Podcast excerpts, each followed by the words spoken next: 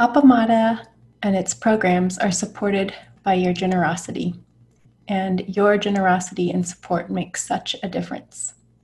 You can find a link for contributions on the website at appamada.org. Thank you.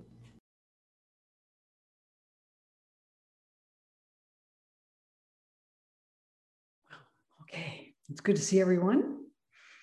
And um, welcome back. This is our last class for this series. Um, and uh, I'm hoping that uh, I will also be able to answer any questions you have about anything that we've covered so far. So, but we'll um, we'll begin. Um, what I what I hope to do is not um, cause too many distractions with uh, uh, my papers and notes uh, that I want to use today. So um, I want to begin with a koan, and this is um, uh, a very, very familiar koan, but presented in Guogu's book. And what I like about Guogu is that he um, always gives a little bit of background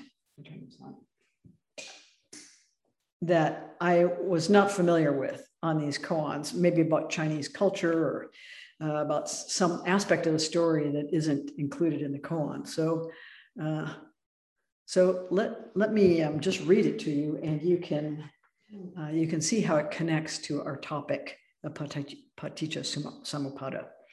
This is Baizhang and the Wild Fox. So some of you are familiar with this koan. Every time Baizhang taught, there was an old man who followed the congregation to listen to Dharma talks. When the congregation dispersed, so would the old man. Unexpectedly, one day this elderly man stayed behind. So Baizhang approached him. Who is it that stands before me? The old man said, I'm actually not human. In the time of the ancient Buddha Kashyapa, when I was dwelling here on this very mountain, a student asked me, does a person of great practice still fall into cause and effect or not? I replied that he does not fall into cause and effect. As a consequence, I have been condemned to be a fox for 500 rebirths. I now ask you, Master, for a turning phrase so as to release me from being a wild fox. Then he asked, Does a person of great practice still fall into cause and effect or not? Baizhang said, he is not deluded about cause and effect. At these words, the old man was greatly awakened. He bowed in reverence and said, I have now shed this fox's body behind the other side of the mountain. Please, Master, give me a funeral service due to a dead monk. Baizhang ordered the rector to pound the gavel to summon the assembly and announced to them, After we eat, we shall hold a funeral for a dead monk. The congregation was puzzled and began to discuss the matter among themselves. They went to the infirmary, but there was no one sick there. They wondered why Baizhang was acting like this. After their meal, Baizhang led the congregation to a cliff on the other side of the mountain, where he used his cane and dragged out the body of a dead fox from a crevice in the rocks. They then formally cremated the body as they would a monk's. That night, Baizhang ascended up to the Dharma hall and related the full story of what had happened. Huangbo then asked, one wrong reply, and this old man was condemned to be a fox for 500 rebirths? If his reply had been correct, then what? Baizhang said, Come here and I'll tell you. Huangbo then went up and gave Baizhang a good slap in the face. Baizhang clapped his hands and laughed and said, I knew the Western barbarian's beard was red, but didn't know that red was the beard of the barbarian. So, so Wumen has, has, a comment on this. Um, not falling into cause and effect, why was he condemned to be a wild fox? Not being deluded about cause and effect, why was he released from the fox's body? If you have the eyes of insight, then you will know why long ago on Baizhang Mountain, the old man won for himself 500 lifetimes flowing with the wind. So the verse he has is not falling, not diluted, two faces of a single die, not diluted, not falling, tens of thousands of errors. So I won't read Guogu's uh, comment. It's really, really uh, quite wonderful. But I will um, explain a little bit. In pre modern East Asia imagination, a fox is seen to be a shapeshifter, a trickster, a deceiver. Even though the old man's reply about karma or cause and effect was indeed true, from the Chan perspective, he was a wild fox. Why? Because he himself was deceived by the illusion of samsara.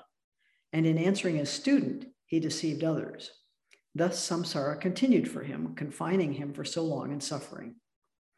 So he begged Chan Master Baizhang Huaihai to give him a turning phrase.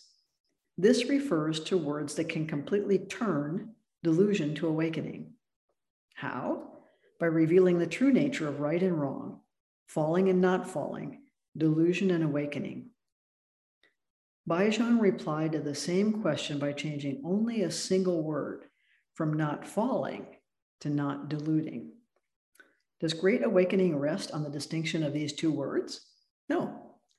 But precisely because the old man was holding on to words so tightly, expecting Baizhang to give him a correct answer upon hearing such a lame one, one that completely threw him off, he experienced an awakening.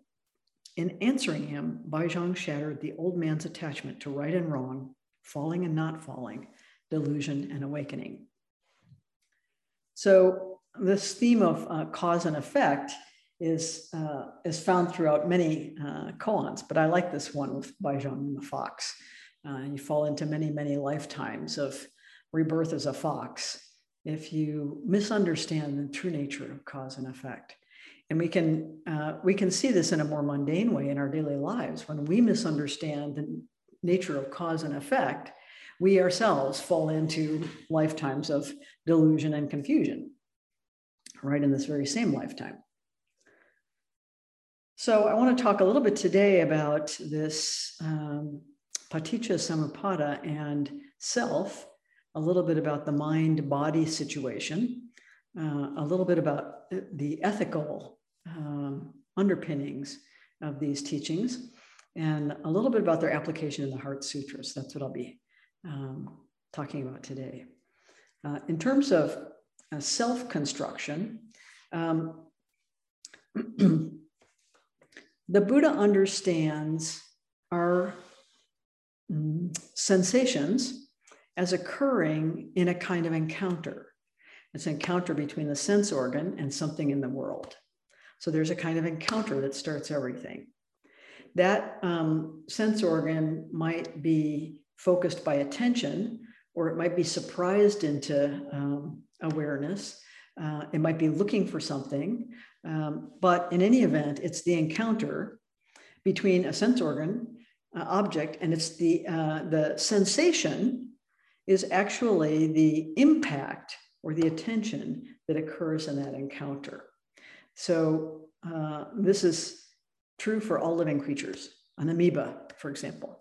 Um, so this then leads to perception, some perception. And perception is colored by our prior experience and our, our habits of mind and our tendencies. Um, but it's shaped. It's not something that is simply receiving what's out there in the world. Uh, it is shaped by our six sense organs, as the Buddhists understand the five senses plus the mind is a sense organ. So there's this perception, and the perception um, provides this uh, awareness. It comes out of feeling, of pleasant, unpleasant, or neutral, right? So uh, from this, a consciousness is born. Um, and so uh, the construction of self is no different. So in um, I like to think about this in our contact with the world, but primarily through the reflections we get from our encounters with other people. Uh, we form a kind of sense of self. And that sense of self is quite malleable. You can see the struggles that uh, young people have, like in junior high school, trying to form a sense of self and uh, engaged in all kinds of you know cruel and barbaric behavior with each other to try and craft a sense of self that's a center of agency and power so uh, so we develop a solidified sense of who we are um, and so we have a lot of attributes that we apply to ourselves. Our internal voices are always telling us, you know, you're so lazy, or you, you know, you don't really, you don't have any compassion, or what, you know, whatever the voices inside are telling you come out of that uh, pri- prior experience and then the sense contact. So you meet someone and they don't quite look you in the eye. So your tendencies will tell you whether you believe this means the person's untrustworthy or whether you believe the person doesn't really like you or isn't interested in you, finds you boring, or this person is preoccupied with something else, or you're just curious what's going on with this person, right? So this all comes out of um, our habituated tendencies uh, in viewing the world and viewing what we think of as ourself. Um, and recently there was an article about the self as network, I think in Aeon, um, in Psyche. Um, so every age has a concept of mind and self that is grounded in the metaphors of the age. So the metaphor of our age is networks. So now people are beginning to write about the self as network, the mind as networks, networks of neurons, networks of associations, networks of meaning, networks of memories. So the network is kind of a potent metaphor because it talks it's really speaking to something that's massively distributed and which in um, many cases doesn't even have a control center so it's activated across the distributed, you know, system. Um, and, and when we're talking about a network, we're talking about, as we're when we're talking about any system, we're talking more about relationships and flows. So flows of energy and information and resources. So if you think of self as that kind of a network, um, then that's one way of understanding its um, mutability and its distribution and its lack of sort of a solid center. I think of, I was thinking of this, um, I was talking to the teachers about this on Friday, um, about the metaphor that the Buddha uses uh, as a flame.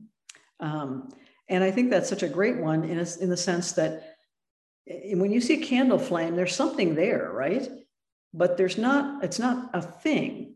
It's, um, it's a visual field. There's a visual field, but the but the candle flame isn't just a visual field even if you hold your hand above what looks like the flame you can feel it right? So the tactile field is different from the visual field that creates a flame.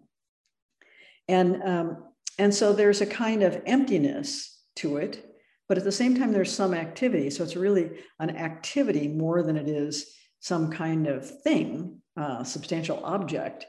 Um, and it's created by combustion, it's burning. So the Buddha has the famous fire sermon where he says, All is booting, burning. He, he's talking to the um, fire worshippers. And he says, All is burning. The eye is burning. The world is burning. and I, I, I think in his uh, teaching on the, in the fire sermon, he's not saying everything is being destroyed. And he's not even saying everything is impermanent. He's saying everything is um, combustion. Everything is uh, this activity of combustion. So, so there's a kind of emptiness at the heart of it, but it's not a void kind of emptiness. We know there's, you know, a candle flame has a scent. There's smoke that wafts up. Um, uh, it goes out when the fuel is gone. And then where does the flame go? There's no substantial thing there, there's no thingness to it.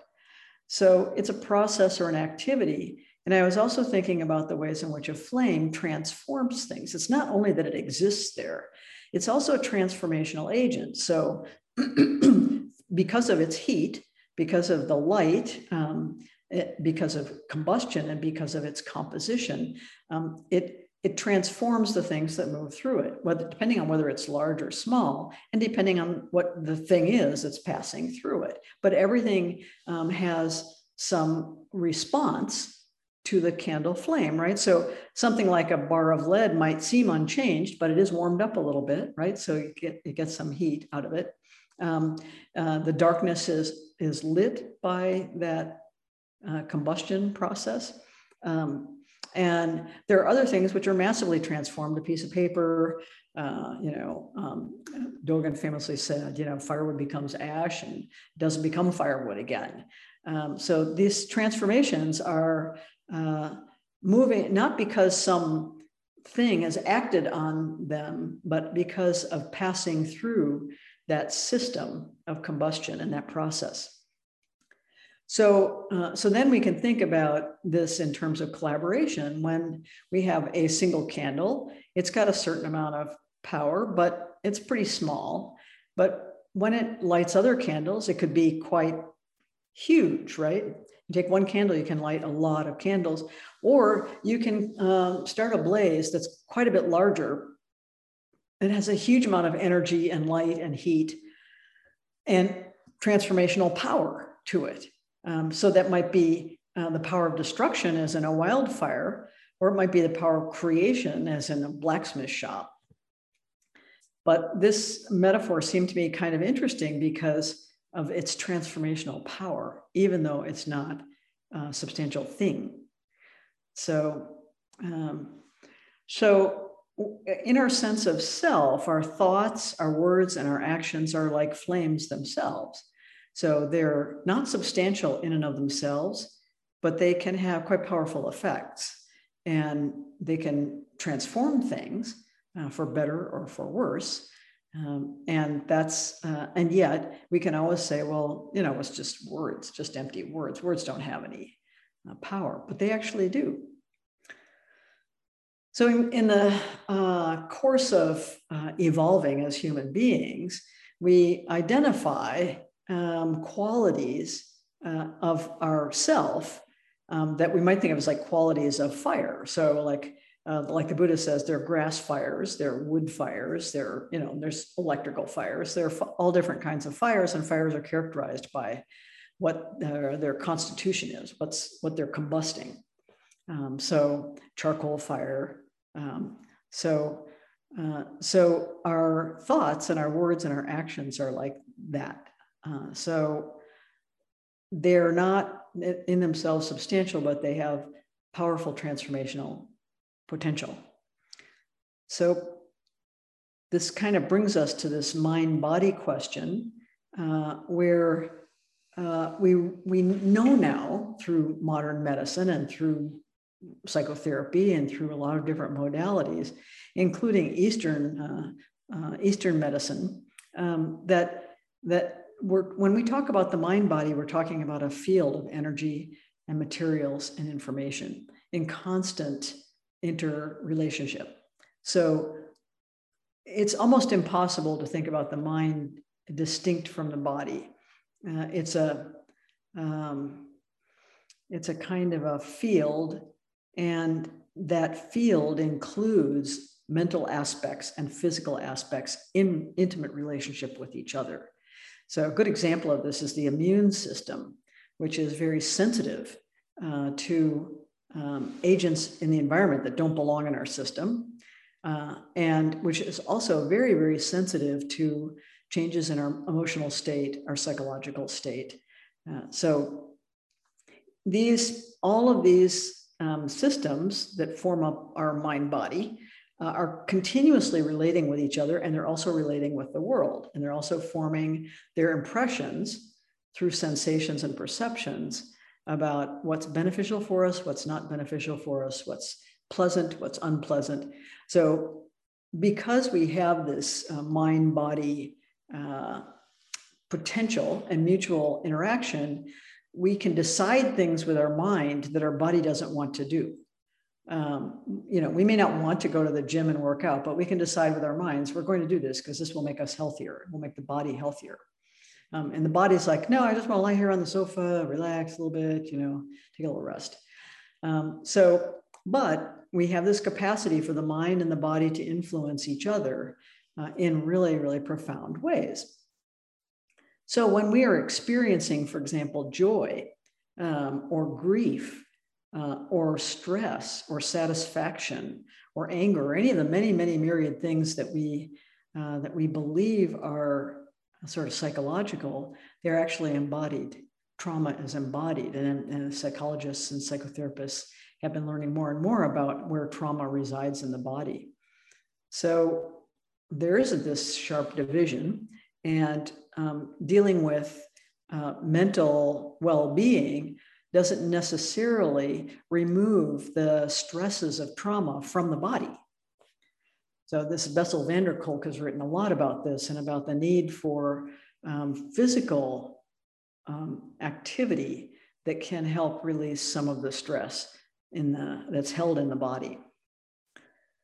So, um, so we we try really hard to use our minds to help our bodies be healthy, to help our relationships with others be healthy, and um, and and sometimes these things are at odds. So sometimes we want to have a healthy relationship with somebody who's difficult for us. And so our body is reactive around the difficulty, and our mind is, you know, trying to form a positive relationship in the midst of the struggle with the physical reactivity. Um, and we think we can use logic to resolve some of these issues. I want to um, read to you a little bit about what Joanna Macy says the Buddha taught about logic, because um, he, of course, uh, suggested that people investigate all of his teachings for themselves and see whether they held up or not. Um, so she makes a distinction. Hold on here. Um, she makes the distinction the Buddha made between, um, let's see, taka, which is just pure logic, um, distinguished from anumana, which is inferential or empirical reasoning, that is, reasoning from what your experience is. And um, and it's seen, uh, taka is seen as both controversial and unreliable. So, first of all, it derives from perception. Um, there's no self justifying realm of pure reason aloof from or unconditioned by the sensory world. So, the Buddha tells this teaching about this. He says, There exists no diverse truth which in the world are eternal apart from perception. Having formulated theories in accordance with logic, they have arrived at the twofold categories called the true and the false. Reckonings characterized by conceptual proliferation have perception as their source. So, consequently, he says, you know, the uh, fruits of taka, pure logic, taken independently, are suspect. So, we like to believe that logic is really triumphs over uh, myth making or falsehoods or whatever. He says, even that which is well reasoned is liable to be baseless, unfounded, and false, while that which is not well reasoned or well thought out may turn out to be true, factual, and not false. So you've all had this experience in your life of, of that um, distinction. So the views that are arrived at and defended in terms of taka alone are suspect in the Buddhist view because knowing is conditioned by habit and vested interests. As a khandha, skandha, the faculty of knowing is one of the five components of human activity, along with body, sensation, perception, and volitions. And it is inter- interdependent with these other four. So the recorded statements of the Buddha make this clear, Macy says. Here's what the Buddha said Were a man to say, I shall show the coming, the going, the passing away, the arising, the growth, the increase or development of consciousness apart from the body, sensation, perception, and volitional formations, he would be speaking about something which does not exist. There's no pure logic, there's no pure reason.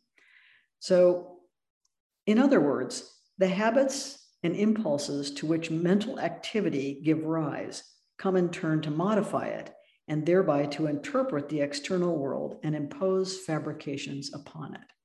We all do this without exception. So, this process by which that fabrication occurs goes like this Depending on eye and visible form, arises visual consciousness. Meeting together of the three is contact. Because of contact arises feeling or sensation, this Vedana. What one feels, one perceives. What one perceives, one reasons about. What one reasons about, one proliferates conceptually. What one proliferates conceptually. Due to that, concepts characterized by such obsessed perceptions assail him in regard to visible form cognizable by the eye, belonging to the past, the future, and the present. So this produces this kind of proliferation. Um, and that's why we consider that perception is really an interaction uh, with the environment and not just the receiving of some, something by a sense organ, which is tuned to re- perceive it. Um, many years ago, there was an article by Oliver Sacks about a man who regained his sight through an operation after he had lost it when he was very, very young. So uh, he um, became engaged, and his fiancee discovered that there was an operation which could restore his sight. So his sight was restored. He was in his mid 50s.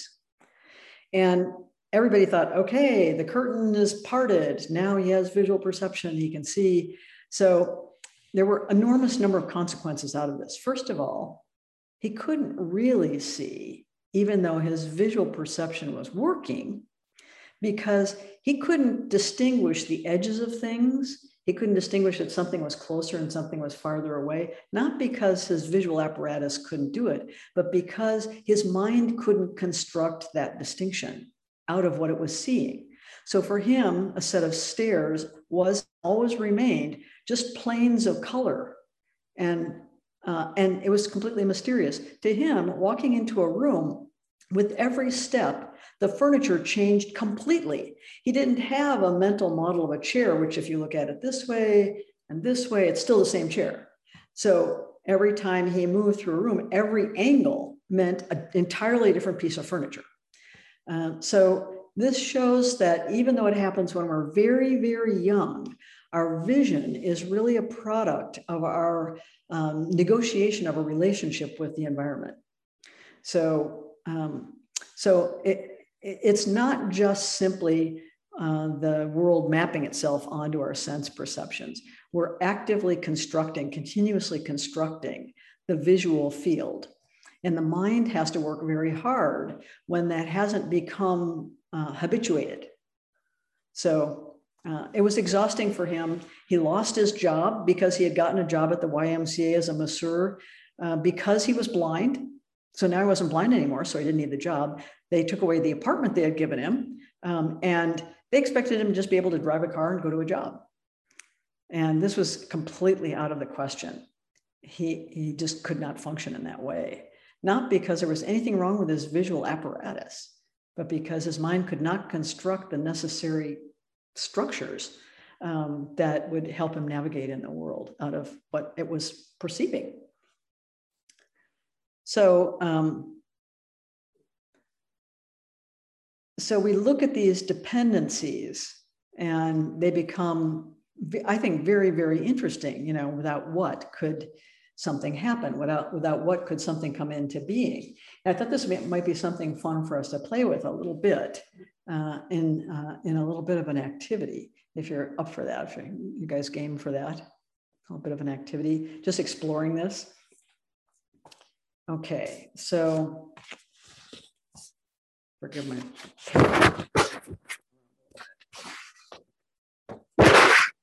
you need something to write with.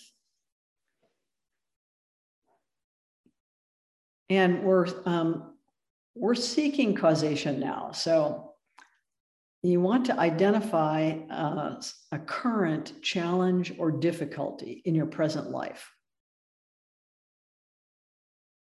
Just a, a challenge or a difficulty in your present life. If you have no difficulties, congratulations, maybe you're already a Buddha. Um, if so, uh, you may recall a recent example from the past.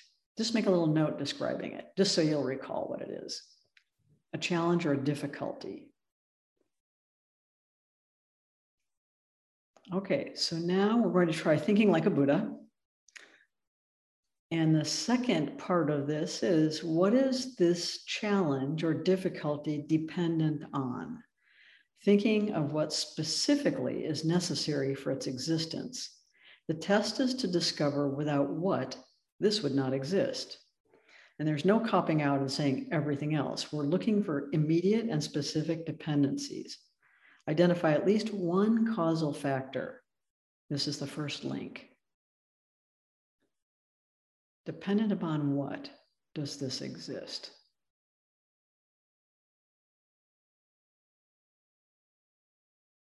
So this is the first link. What does this factor depend on? This is question number three. Without what would it cease to exist or not arise at all? And let's call this the second link. What does this factor depend on? Without what would it cease to exist or not arise at all? Let's take it just one final step. Without what would this second link not exist? What does it depend on?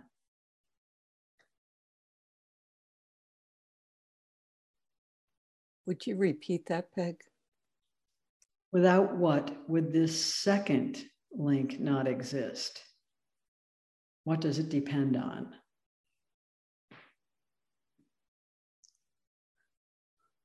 So before we go into some um, breakout rooms, probably groups of three, um, I'm going to give you a bonus question, and it's just for your own reflection. And it is this Were the factors you identified nouns, persons, places, or things? Were they verbs, processes, activities, emotions, phenomenal states of being, or adverbs? Ways of being, thinking, relating, and doing. The factors you identified were they nouns, were they verbs, or were they adverbs? Just curious.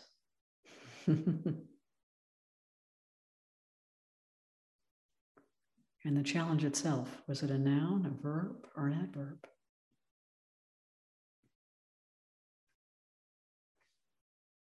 Okay, so let's um, have groups of three for 20 minutes. Can you set that up, Kim?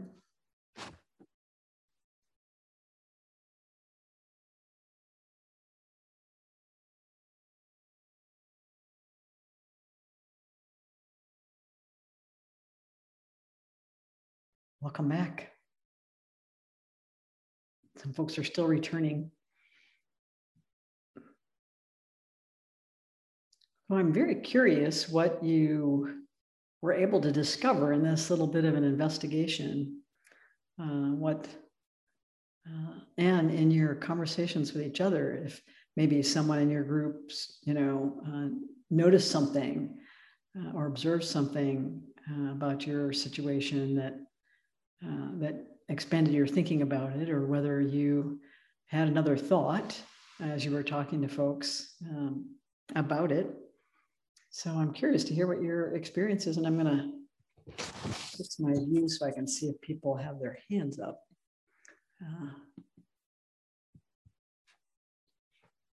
so as you know, you can uh, use the or just raise your hand.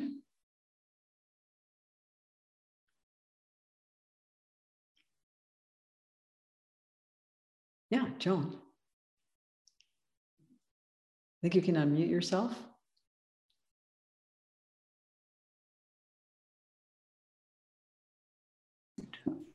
There you go.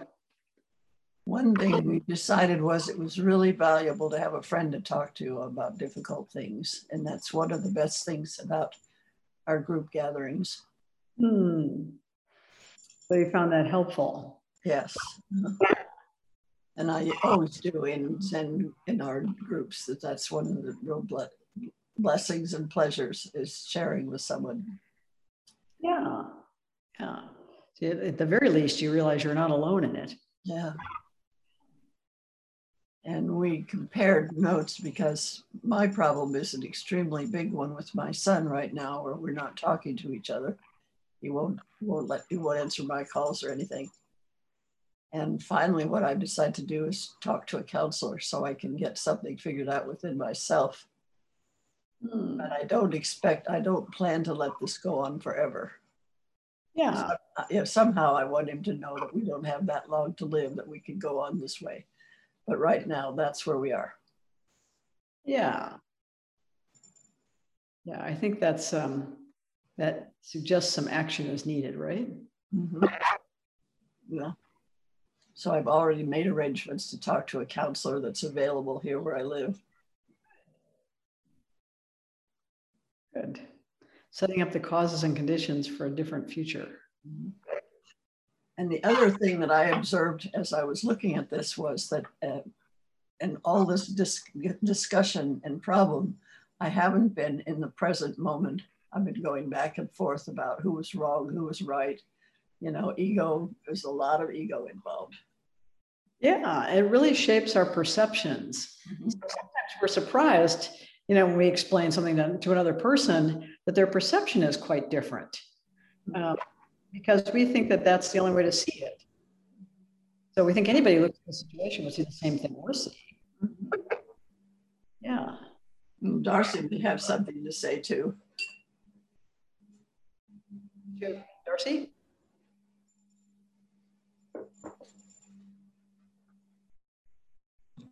Not really, but Joan, it was so good to be with you.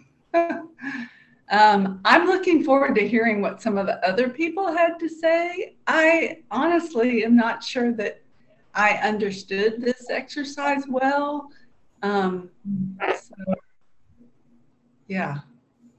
Yeah, so it's it's using this sort of method of the Buddha to say what's you know, what's holding this in place? What's holding this difficulty in place? What is it dependent on? What, what was the arising factor um, that which it couldn't exist? So I think what I did at first was I started thinking what caused the problem. You know, with your first question, depending on what does this exist, and I started listing what I think caused it and then I realized, okay, she's not really asking that. She's asking if it hadn't have been this or this, it wouldn't have occurred at all. And so I went to that. So I think I understood that one. But then the next one was, what does this depend on? I didn't, I couldn't, I just couldn't figure out where I was supposed to go from there. And then number four, I was completely lost. So anyway looking for a chain of causation, basically. Um, saw that, oh, you know, um, death is dependent on birth. Without birth, you don't get death. And with birth, inevitably, you get death. I mean, those things are linked to each other. There's a link there, there's a relational link. So, um, and so then he worked backwards from there. So, without what do you not get birth? Well, some consciousness, right? So he just worked backwards from there. See what is necessary cause or condition for something to Not so much the cause of it. So, you know, we talked about this when we talked about um, cause of death might be falling off a cliff or being murdered or poisoned or, you know, any number of things, being in a car accident. Um, but um, inevitability of, of birth and death being linked. That uh, you might or might not die by falling off a cliff, but you inevitably will die if you're born. Anything that's born will die. So that's how the Buddha was thinking about it. What is it? What is the condition without which this doesn't happen?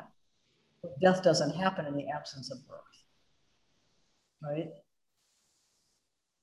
So I, I ended up with these really global concepts like, you know, the, the relationship of the earth to the sun and and and climate change. And I mean it just it went it went back really quickly. so but yeah, well, this is uh, you know Thich Nhat Hanh's exercise of uh, you know thinking about a piece of paper and then what what's required to bring that piece of paper into being Um, you need sunlight. You need, uh, you know, uh, the seed of a tree. You need favorable conditions for the tree. You need, you know, you need it to be selected by a woodcutter, and then you know it needs to be processed. And there are always, and then you know, then that involves transport, and so that's trucks and drivers, and and food for the trucks and the drivers, and mills, and you know, so it's really um, inevitably, and this is great because this just sort of segues into the next part of this, which is the way in which we very quickly conflate causes and conditions in the way that the Buddha described them and um, this concept of interdependence. So, uh, Analayo has an article where he talks about this. I'm not actually going to send it to you because it's a, it's more of a uh, he's picking a scholarly fight with another uh, you know, sort of article. And but he makes some good points in it, I think, um, which are that often, um, especially in the Mahayana tradition, there's a kind of conflation between interdependence and this causal chain that the Buddha um, taught. And it's really important to make that distinction because the Buddha was talking about specific causes and conditions for any piece of suffering. Whereas interdependence is a more global concept, it has to do with everything being related to everything else. So when you're looking at causes and conditions and you are interested in dismantling the causes and conditions that create suffering so that you can you can offer liberation it doesn't do you any good to say everything's connected to everything else. Um, and in fact that can lead to a kind of moral stasis right? That everything is the way it is because of everything else. So there's nothing to be done about it um, and that's problematic. Um, we appreciate in the Mahayana that when we trace out causes and conditions, you know, just exactly the way Darcy was talking about, we trace them out, ultimately everything is implicated. But um, we have to be very, very careful that we make a distinction between those two very different concepts. So the concept of causes and conditions talking about causality, interdependence is talking about relationality.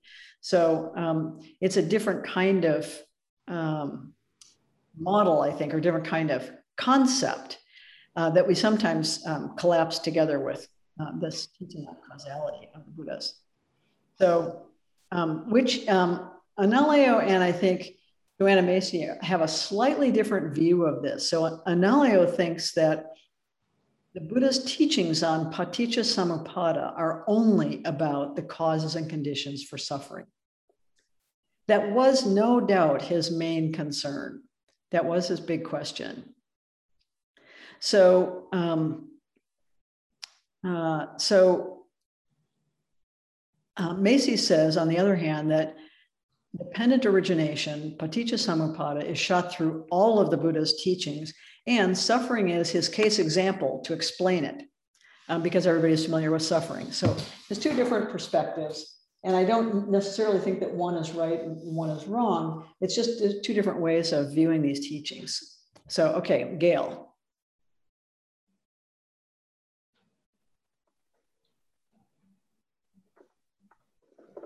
Hi, Peg. Hello, everybody. this was um, this was a tough one for me, uh, just like Darcy, trying to figure out what was being asked.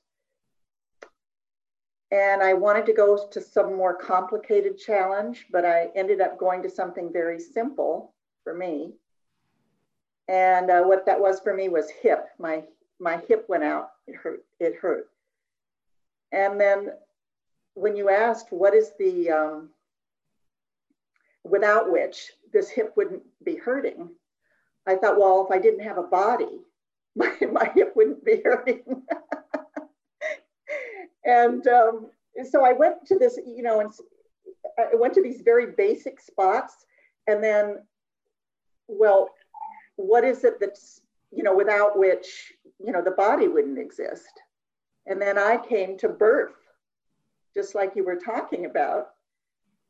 And then taking the one last thing, that was kind of interesting to me because okay, so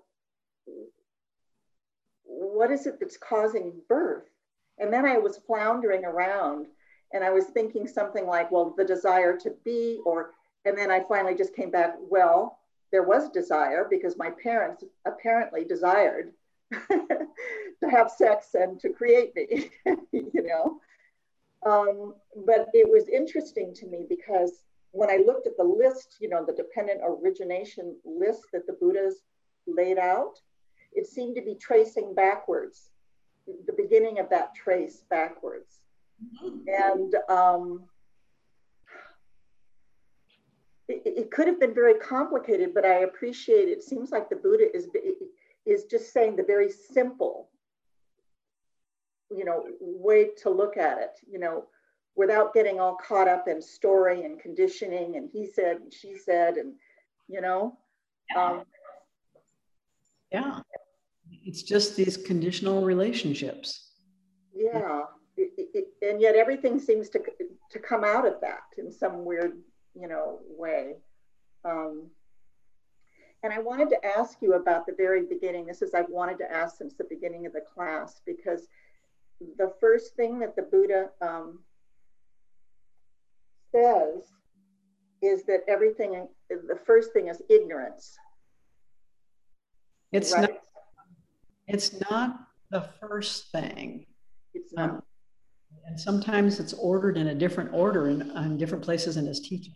But the order of it is not the important thing. It is not a linear chain. We tend to a linear chain, but it's not. Even when we represent it as a circle, we're representing it as this linear chain, right? Right. And it doesn't work like that. Yeah. It's without what? Without what conditions? So we might say for, you know, dependent on what is there fire? Combustible materials, um, ignition, um, and we perceive and name that. So it's without which can this not come together, can't arise. Right. And when I hear the word ignorance, even, and this seems to it seems to permeate everything you know what i mean? In other words it's it's present in every single thing that looks like it's linear. And and i think to myself another word i think of and i don't know if this is wrong or not but i in my own life i think of it as innocence you know? It, it sort of maybe although that can be a pretty charged term for people. Um, so i tend not to use it that way but i would say um, unknowing so yeah, yeah. Before knowing happens, it's not because it's not that you're stupid. It's not that I'm not getting it. Um, it's before anything arises, um, and everything returns to that, right? To that unknowing, or you know, in uh, other terms, we could call it the unborn, the, un- the unconstructed, the unfabricated. Um, everything comes out of that necessarily by definition you know. Uh, what precedes something that's formed? The formless right? So um, so it's that. Um, and this is why the teaching on the heart sutra which i'll talk about in a couple of minutes um, is so um, profound. Right and even in my own life it, I, I like the word uh, uh, unknowing you know it seems like everything that let's say happens in the way of suffering is because of some un, something that's unconscious or unknown or unknown to yeah. me. You, you know what I mean? It's something I'm not conscious of. And um, or, yeah. your awareness somehow. So um, yeah, it doesn't mean it's not having effects. Yeah. So, Bonnie, did you have something you wanted to? Sure, I'll make it quick. Um, our discussion ended up around my process with um, Glenn and Kim, came back to joy and happiness. And at the very end of our time together, they both expressed joy at uh, what my decision will be or how I will pursue um, experiencing joy and happiness in my life. And it was lovely. So I just wanted to say thank you very much to both of them. yeah. Yeah, we're we're continually putting in place the causes and conditions for the next moment and for the future. And we have choices about that. That's what um, you know, briefly, I'll say just a, a few words about um, ethics because one of the issues around interdependence is it could be quite possible for people to enter a kind of moral stasis where just everything's happening, you know, like everything's interdependent. So I don't have any actual responsibility. There's no moral imperative or moral urgency for me to act in a good way. Um, and I think it's the opposite, really, uh, but um, but it's dangerous um, to depend on interdependence. So the Buddha was very concerned with what creates the causes and conditions for a harmonious world. Precepts came out of that inquiry. And they are they express the relationality we have with all existence, not, not just with other people, but with all existence. And between the precepts and the paramitas, which are the practices of perfection, you have a pretty good, um, I'd say, uh, formula or prescription for creating the causes and conditions for harmonious well being in the world um, between you and others. And so, this is why it's important to teach. If you're going to teach interdependence, as we do in the Mahayana, it's very important to stress the significance of the precepts and the paramitas so that people understand there is an ethical foundation there. We aren't just sitting around saying everything is related to everything else. So, um, very briefly, um, I wanted to say a little something about the Heart Sutra, which I promised to do, um, and uh, and it's sort of sort of shaped by some new uh, scholarship that came out around the Heart Sutra, and um, the causes and effects which we sometimes read in this sort of nihilistic way, you know, that the Heart Sutra is saying no nose, no tongue, no body, no mind, no sight, no sound, no smell, no taste, no touch, no object of mind. You know, uh, it's the dismantling, looks like the dismantling of all of the teachings of the Buddha, a kind of negation. But I, and I think, you know, it, traditionally we've said, well, this proves the emptiness of everything. It's not about the nihilism, it's really about the emptiness of things and the impossibility of pinning them down. And um, the new scholarship is very interesting because this is from an article called Losing Ourselves in the Heart Sutra, which is um, looking at the translation. So it was commonly believed until very, very recently that the Heart Sutra was originally composed in, in um, Sanskrit and was then translated into Chinese. And we have the Chinese remnant of it, but we don't have the original Sanskrit. Um, but it turns out, uh, scholars who have really looked closely, done close textual analysis of it, that it was originally composed in Chinese and then um, translated into Sanskrit. So back translated. So which gave it some legitimacy and some and authorized it in a certain way. It is um, word for word pieces of it are taken out of the larger prajnaparamita literature the mahayana literature.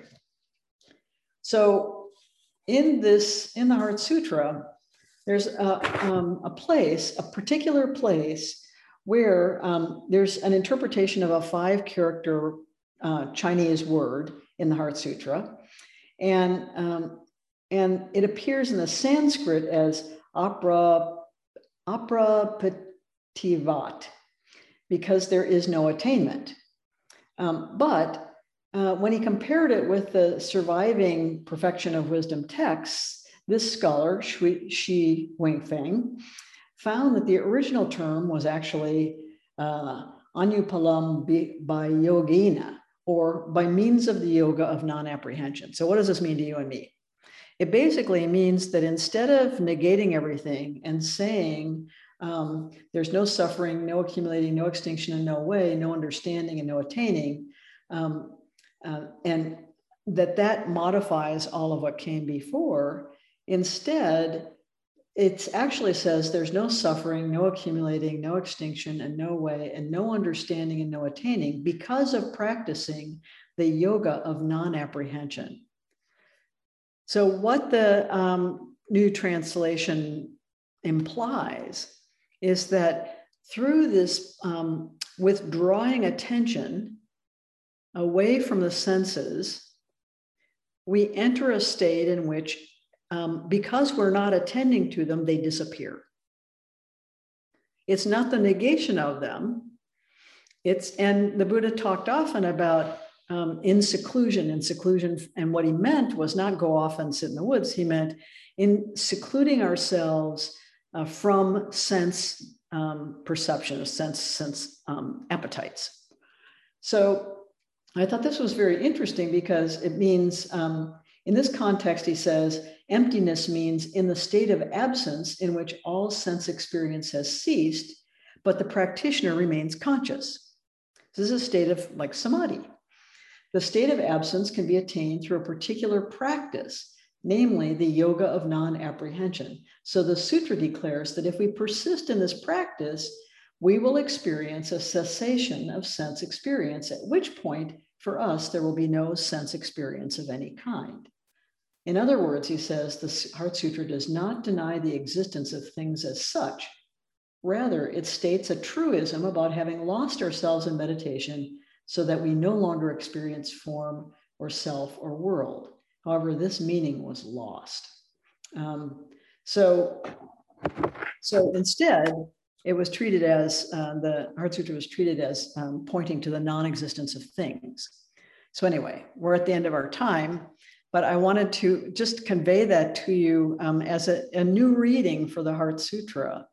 Uh, and you can think about whether that has some um, some value for your ways of thinking about it. And I can send this article around so you can read it uh, and see what the it's a scholarly argument in a way, and that's talking about a fine point of translation. But as we know in Buddhism, these fine points of translation can often carry pivotal meanings that shift something for us so we understand something more deeply.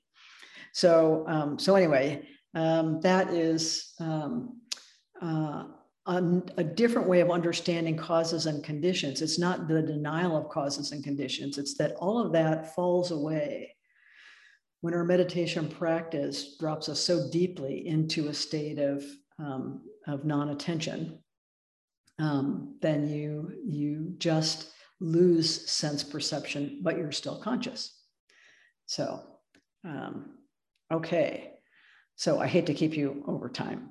I had a whole other section of this talk about vow, but the vow part. Since vow is very personal. Um, it's been really a pleasure uh, having a chance to dive into this material with you. And I do hope you get a chance to read Joanna Macy. I'm stunned by the beauty of her sentences and by how profound the work is in this book. Um, and I love her other books, but they're much more addressed to like just a general audience, not a Buddhist audience. And this mutual causality is that's the pivot of everything. So, so I hope you get a chance to look at it and uh, and enjoy it as I do. I keep going back to it because I enjoy it so much. Um, okay, Joel.